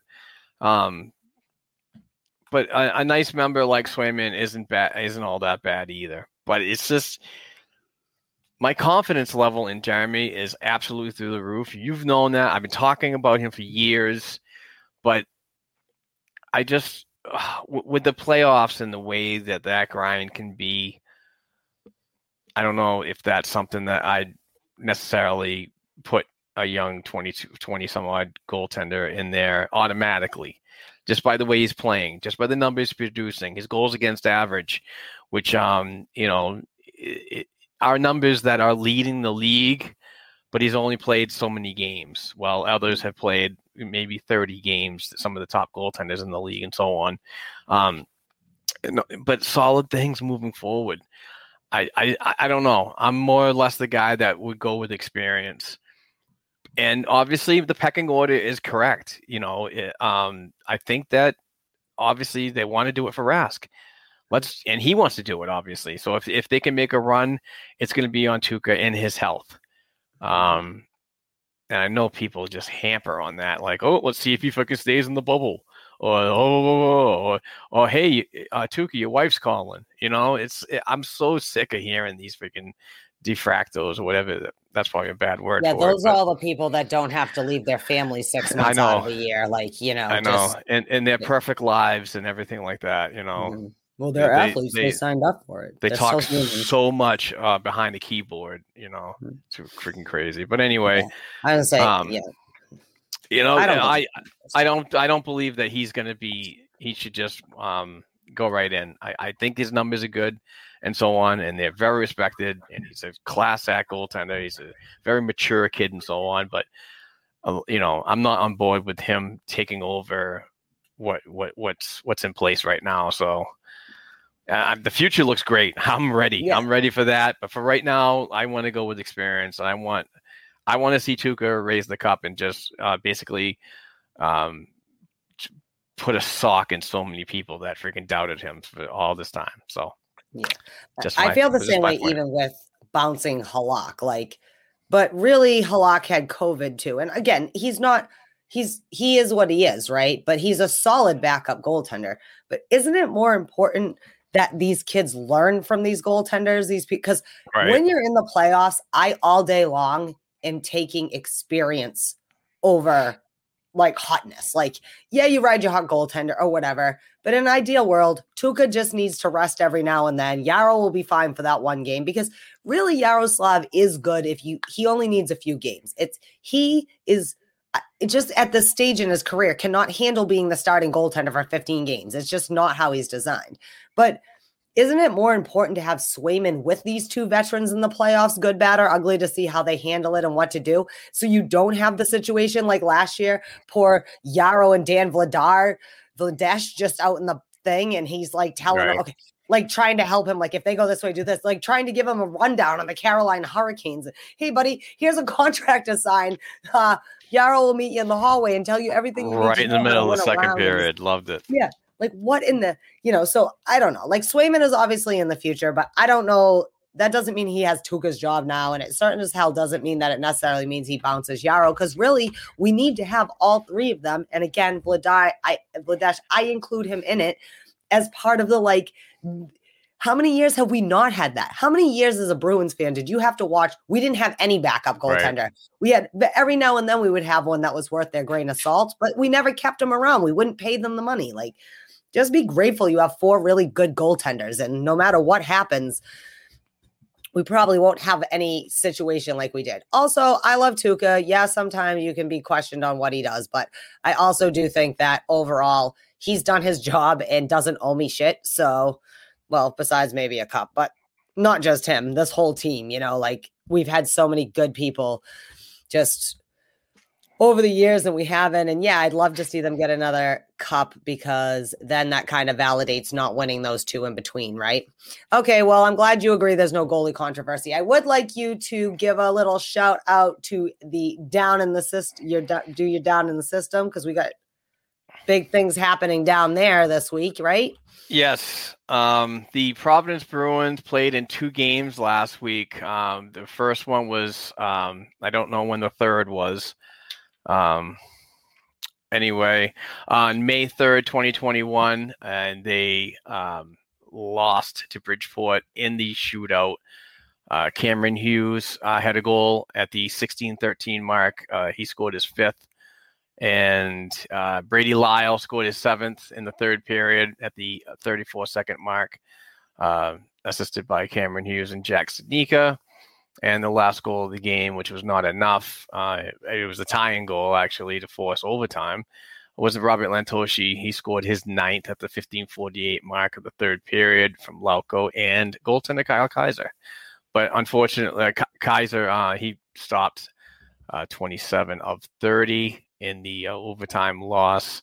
Um, so uh, that was a tough one, and, and with that win, they could have, um, with the two points, they could have uh, captured the Atlantic Division, but that would uh, go on to the next game, which was Thursday.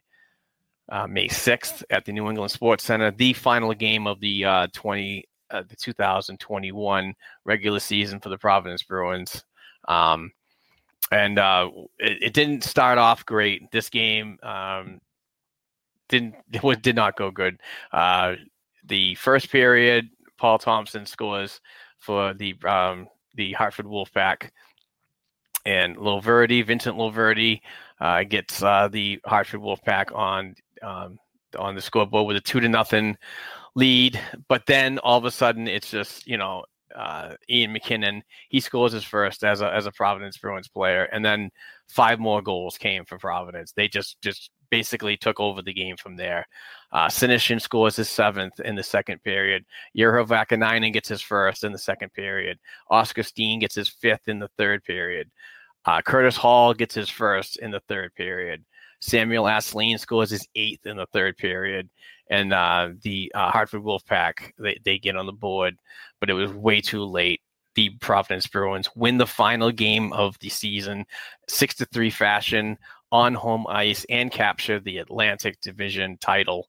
Uh, only needed one point to do it, but they do it in the in fashion of of course with the last game of the year. Dan Vladar was in net. He stopped 31 of 34 shots on goal. So that is it, folks. Um, the the uh, I, I got to give kudos to the American Hockey League and the Providence Bruins for getting this done uh, during these COVID times and so on. But after the 25 game regular season, Providence ends at 15 wins, six losses, uh, two and two. I don't know. I keep forgetting that they get 34 points and uh, they win the division title uh, second time in a row. But unfortunately, there's no playoffs for a second time in a row, so the Calder Cup playoffs are no no bueno. Um, the league uh, has decided not to hand out a Calder Cup, and each division was up uh, on their own to create some kind of playoff style if they want. But uh, three divisions uh, said no, but the Pacific Division, who has eight teams, uh, are going to do some kind of tournament to keep their their uh, players playing. Um, and some uh, news, transaction news. Mark Divver of uh, Rinkside Rhode Island.com writer has reported twice that uh, Kyle Keyser uh, will report down to uh, the Jacksonville Icemen of the East Coast Hockey League, which is the temporary home of the uh, Double A Minor Pro affiliate of the Boston Bruins. So, and he'll be joined by um, rookie this year, AHL rookie um, Alex Olivier Voyer uh, who had an outstanding uh, season for Providence, in my opinion. And I wouldn't be surprised if some more um, some more uh, players um, head down to uh, Jacksonville because the 16 games remaining in the East Coast Hockey League season for the Icemen, so plenty of time uh, for folks to go down there and get get some ice time because they are eligible to do so. So that's it. Sorry to cut that short. Actually, I should mention that Cameron Hughes did end the season as the uh, uh, the leading point getter for the Providence Bruins. He had 21 points in 25 games. Jakub Lauko had 19 points in 23 games. Samuel Asselin had 16 points in 25 games. Um, Robert Lantosi, 15 points in 20, 25 games. Brady Lyle, 14 points in 25 games. So that's just a uh, a little bit of a run of uh, the top five or six. So that's it for me. Um, Congratulations, Providence. Yeah, it's just it kind of sucks that I mean, the two years in a row, I believe the roster was was ready to make some serious noise in the call Calder Cup playoffs, and um, you know they haven't been there since 1999, I believe, was the last time they won a call Calder Cup and it's the only one in in the organization's freaking history. So, uh, I just I'm not giving up faith. There's a lot of good pieces on this Providence Bruins roster that can be uh, used um, usefully used uh, next season. So. Uh, expect big things. The AHL is on track to uh, get back to work in October. Fans in the stands, and uh, we'll go from there. So um, I will continue to to bring these AHL news uh, updates as much as possible. But it was a good year. Unfor- eh, unfortunately, I didn't get to go anywhere and cover the games as I did the um, the, the, year previous. So, um, you know, congratulations to everybody and uh, a lot of great things, a lot of good things. Yes. And next year will be a whole different year. Uh this is just random to throw in now that you said that it just reminded me that starting tomorrow the gardens open to 25% capacity so a little more fans Yeah. in Go from 12 Uh, to 25. Nice. Yep, for Bruins and Celts games. And I know I'm sure there'll be some concerts with the same kind of guidelines and stuff coming up. They use all the venues possible. One thing that's awesome about Boston at certain times of year, there really could be like three different sports things happening, three concerts and whatever. Just we have all these arenas. But um, I just wanted to throw that in.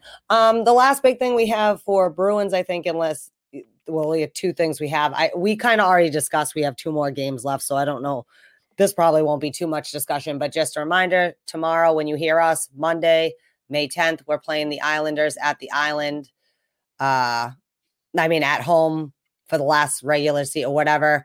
And then on Tuesday, we go to Washington for our last regular season game. Two big games. We've the history's there. This is meeting number eight with both these teams.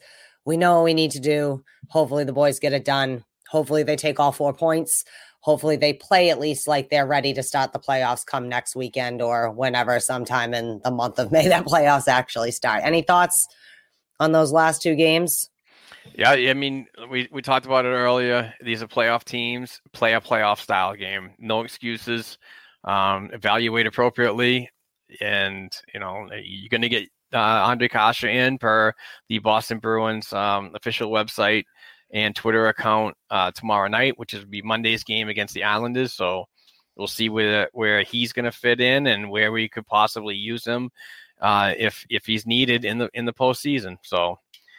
Um, We'll Yeah. see and discuss, I guess, going Yep. forward. And uh. Washington, obviously, it's going to be a that's going to be a hard game. It's been a hard series the, um, with these Mm. two battling in the uh, in MassMutual this season. So I, I'd expect a, a harder game to end this, and uh, hopefully nobody gets injured and everybody does it safe, and and somebody caves in um, uh, Tom Wilson's face. anyway, I'm just kidding. right. No, we're kind of kidding. Um, so the Bruins gave out their uh, end of the season internal awards. They've been announcing them over the week, kind of, but I just would uh, run through them. Uh, no surprises, I don't think anywhere. Uh, but the Eddie Shore Award went to Brad Marchand. The Gallery Gods give that out. Um, most of these awards are based on like your home performance, you know, on home ice.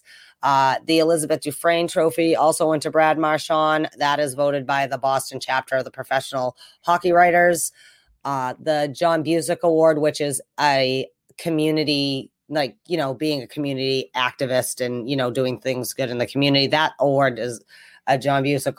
The John Bucyk Award went to Charlie Coyle. Obviously, we know all about his work with the Mighty Quinn, but, you know, also, I'm sure, like the rest of them, they always do events like that. Uh, the three stars that are voted on by the 98.5 Sports Hub um, people, which I think is kind of hilarious because there's only four of them that ever talk about hockey. But okay, they voted for their three stars, which I don't disagree with. Uh, Marchand got first star, Bergeron second, and Craig Smith with a third, which was nice uh, to see Craig Smith getting recognized for um, his. He really has had a good season. I think he fit in. He kind of walked in and he's played a little bit different roles as he's gone, but now he's top line, uh, second line stud with uh, Hall and Krejci, and I'm glad that's where he landed. Uh, and last but not least, I figured this is the one that could be thing is the seventh player award went to Nick Ritchie as it should have. Like I said, uh, I'd say it. I wouldn't say it if I didn't mean it, and I always mean it, and I knew I was right. Like I, I just by definition, there couldn't really have been anybody else but Nick Ritchie who has exceeded and gone above him. Above, you know, like no offense to Kevan Miller, but your ground can't be like you played at all. Like that can't be going above and beyond expectation, or you have really low expectations. Uh, but Nick Ritchie earned it. Again, you're not my favorite buddy, but you have earned that. You have earned the seventh player. You have earned having the highest goal total in your career for you actually just beat it, right? He had tied it I think uh, his highest goal total, which happened like four or five seasons ago, but then he beat it. Now he's got the most production. He's certainly, uh, people love him, not me, but the fans adore him. He's had a revitalization from what he first looked like 14 months ago when he showed up here, and he deserves the seventh player award. So good on Nick Ritchie.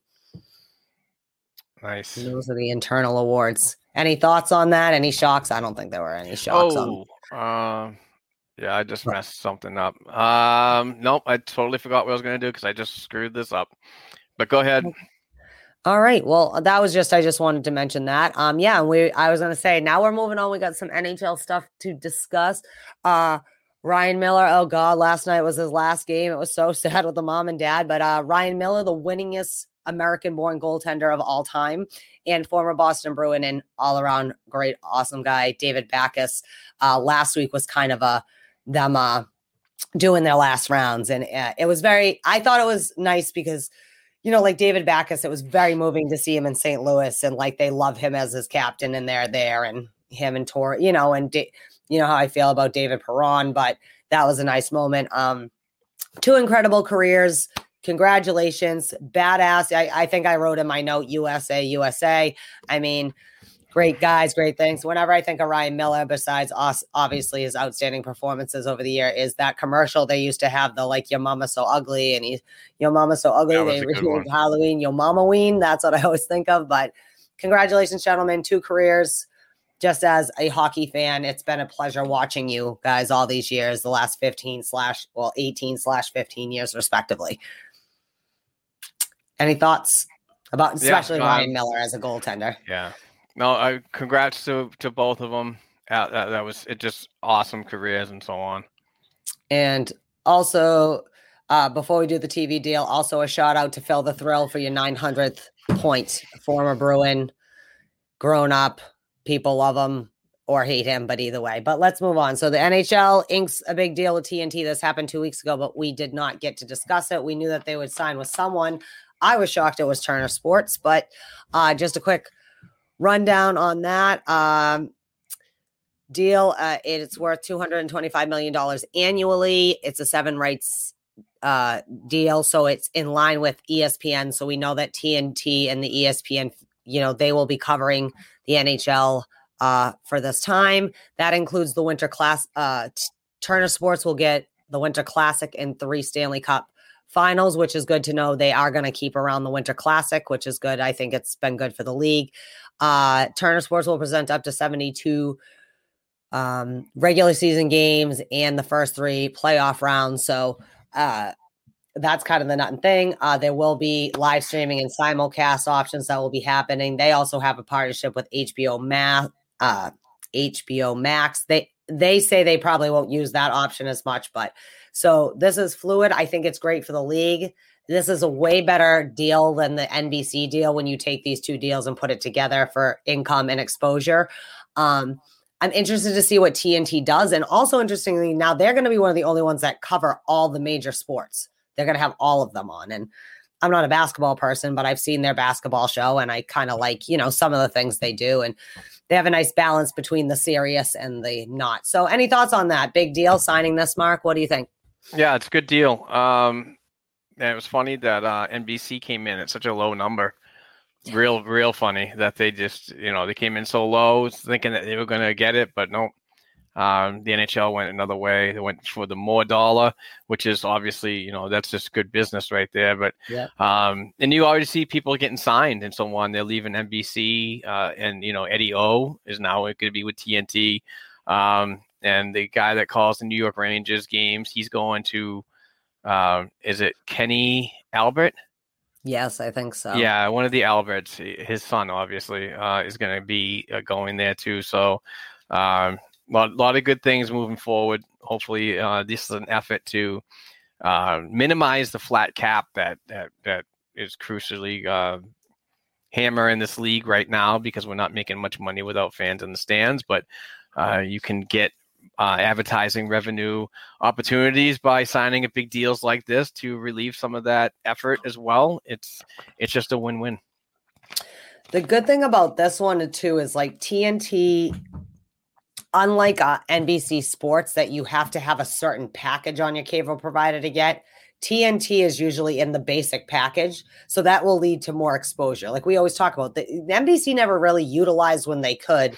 I think they've done good things for N- for hockey, and I also think that they're kind of like a very old school thing. I, I need fun. I need the Jeremy Roenick's of the world. I understand why I got fired as a mo, but like those people, we need the grumpy Milburys of the world. We need just those kind of personalities. I do have to say, for me personally, I do not want Pierre LeBrun to follow this shit to TNT. I can't. I I I respect him as a human, but I do not need his insightful commentary. I just hope that they find about a balance. McGuire. Um, stiff between. I need them to find a yeah. I need them to find a. You said stiff- LeBron. Sorry. What? Are?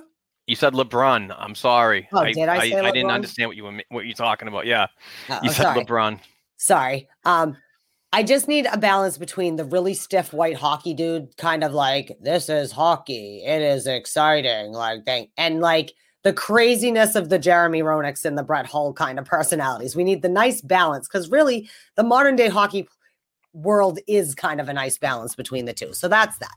All right. Well, We will see what goes forward. Hmm? We should skip the next one. The the the Capitals ranges. Well, I was just I I was actually going to summarize that. We all know what happened the events of the week, right? The craziness. My thing I wanted to ask you because I I think we both agree we hate George Parros. We're always pissed off at player safety, but I had a question for you. Did you think that just as a general question, was it fucked up that Buchnevich got a game suspension for almost the same exact thing that Chara did to Brendan Gallagher? Like, my thing was like, you're not even consistent within your own rulings. Chara did almost the same exact thing a year ago. You gave him $5,000. Yeah. We all were surprised he didn't get a game. But, like, was that a punishment, like an extra punishment? I'm not saying he should have done it. Just, it, do you think that's part of the problem? Is that it's- there it's- isn't even it's- it's- consistency?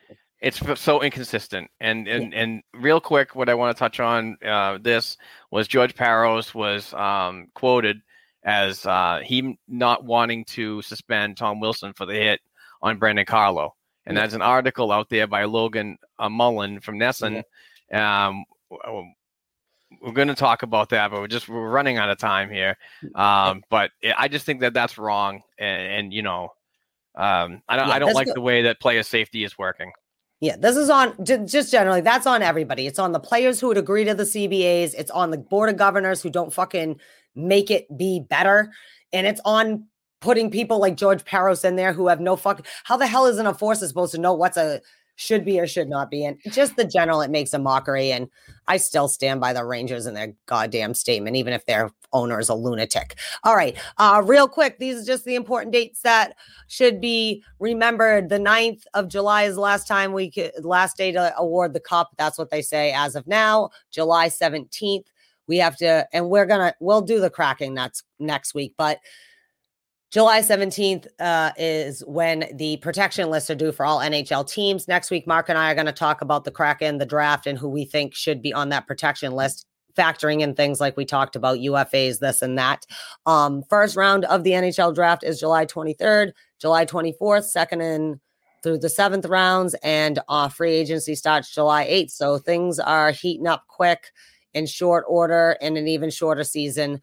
Um, I don't know. I this week we were going to do a little preview of the Kraken thing, but I think we'll just flip that till next week and we'll just talk about that and we'll talk about our protection lists. Uh, unless you want to touch on that real quick. Um, we just just as a reminder of how things worked, but we're gonna flip that till next week. Um, I don't know. It's been a crazy week in hockey. There's been more drama in the NHL this week and last week. We've had some suspensions. We obviously had whatever the hell the I mean, you should have had a real housewives of freaking tri county, whatever going on. Uh I I just think it's funny. And you know what? I think more teams should tell the N- N- the NHL to fuck off sometimes, which seems ridiculous because really Bettman and all of them are really just doing what the board of governors and them want. So I need I'm gonna need the players and the fucking owners to get their shit together on some of this stuff. It's it's just ridiculous. You can and it's so funny to see how everyone reacts to these things. But that being said, we are in the last couple games for the Bruins. Season's wrapping up. As always, you should always pay attention to uh, what's going on at blackandgoldhockey.com. And next week, I promise I'll be a better me than I am right now. Poor Mark's trying to get rid of me, but he is better put together than me. So, what do you have for this week's in Bruins history? on uh, this day, and this is just for you. It's not well. It, it is a Bruins thing too. Uh, on this day in 1994, rookie Martin Brodeur recorded his first career playoff shutout as the Devils blanked the Bruins two to nothing in Game Six of the Eastern Conference Finals. Pretty Thank funny. you. I love Yeah, Marty whatever. Brodeur. Uh, on this day in 1974, and these are uh, the f- the first one was from Mike Commito. This is from Mike Commito on his Twitter account. Follow him at Mike Commito. On this day in 1974, Bobby Clarke scored the overtime winner in Game Two of the Stanley Cup Final, giving Philadelphia its first ever win in Boston. Interesting. Very interesting. Uh, from the awesome Mike Commito again on this day in 2013. Chris Blackley, listen up. David Krejci scored his second career playoff hat trick, including the game winner, as the Boston Bruins defeated the Maple Leafs four to three in overtime in Game Four of the Eastern Conference quarterfinals. that was good times. Yeah, it was. Yeah, it David was. Krejci. I love you, David Krejci. Fucking love that dude. You're my favorite Czech dude ever. Um, it's gonna be a wild ride in on out, right? Lots of stuff, lots of playoffs. Hopefully, the Bruins take a deep run. We don't know what's going on. Um, we always, though, you always want to, you know, shout out, shout outs to everyone, all the great writers, listen to all the podcasts Yes. and that. But Mark always likes to definitely take the time to recognize our Patreons. Yeah, absolutely. We have a Patreon account going on. If you want to get involved, it's only a dollar per episode. So every time we record an episode, you get charged a dollar, and it's uh, it's a four dollar to six dollar investment every month. But what you could win is a signed, hand signed photo from a former Bruin, a hand signed jersey from a former Bruin or current Bruin, or hand signed pucks. And we give away a Bruins related item every week. This week we're going to do three because I need to I need to get caught up here, and I'm sorry for the ones that have uh, missed episodes and so on. It's just been a little crazy going at the uh, the Black and Gold Studios. A lot of things happening, so sometimes I I need to take a step back from certain things, but I'm getting caught up now. This week's winner, um, three winners are David Price, Ashley Loisel, and Michelle Grimm. Uh, Michelle's a fantastic, uh, and David's awesome, and so is uh, Ashley. All great Boston Bruins fans. So I have something for you coming in the mail shortly. I will be in touch uh, with shipping details. So lots of good things happen. And like I said, please uh, help us. Um, you know what we do is we take fifty percent of your investment into us and turn it over into winnings. So um, I don't. I think I do. I'm going to cause an avalanche here, so I'm not going to pull it out. But we next week, uh, uh, May 16th, we're giving away the Derek Sanderson hand signed jersey to some really awesome financial supporter of our Patreon um, uh, community. So if you want details are right there, folks. Sign up as soon as possible. Get yourself involved, and I might be sending you a hand signed jersey from a, a, Boston Bruins great and one that assisted Bobby Orr on the 1970 Stanley Cup. And, um, you know, he's just a, a, still a class act even today. And man, what a, what a uh, career that guy's had and story. So, yeah, personality. Yeah. that being said, women out there, happy, happy Mother's, Mother's Day. Day. Happy Mother's Day. Have, have a congratulations drink. to Kaylee have a drink. By the way, by the way, you like my new hat? I do like it. It's got very the new style going on here. Very you know? on a mission. Yeah, um, women's worlds have been rescheduled. We've didn't just Yes. quick mention on that, and I think August or whatever, which is great because they had been canceled. So remember, girls run the world. No, I'm just kidding. Um, seriously. face. Follow every follow everyone. Check out blackandgold.com. Follow me, follow Mark, follow all the craziness. I have um I again a personal apology for whatever the hell happens. Remember, it's not Mark's fault. He can only work with what I gave him, and I was not the best me. But uh, yeah, happy Sunday. Happy Sunday to you. By the time we talk again, we're gonna both have our second shot. Yes, no, exactly. shots. Exactly. And uh, love you guys, and thank you for listening to us out there. All right. Everybody, thank you again for listening. Uh, please rate and review. We certainly appreciate it. Give the five stars. Say something good, say something bad, whatever. But the five stars are huge. Um, and thanks again to our Patreon financial supporters. You guys are absolutely amazing.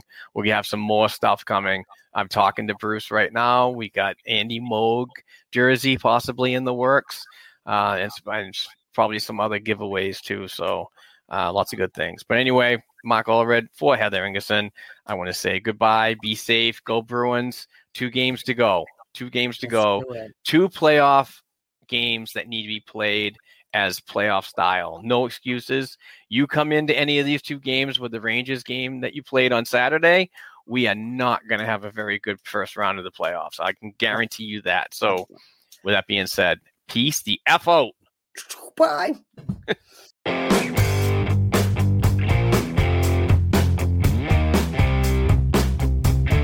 Thanks again for listening to and supporting the Black and Gold Hockey Podcast. Please share the show with your friends and family, and don't forget to subscribe to and leave a five star rating for the show on your favorite podcast platforms such as Apple Podcasts, iHeartRadio, Spotify, and SoundCloud.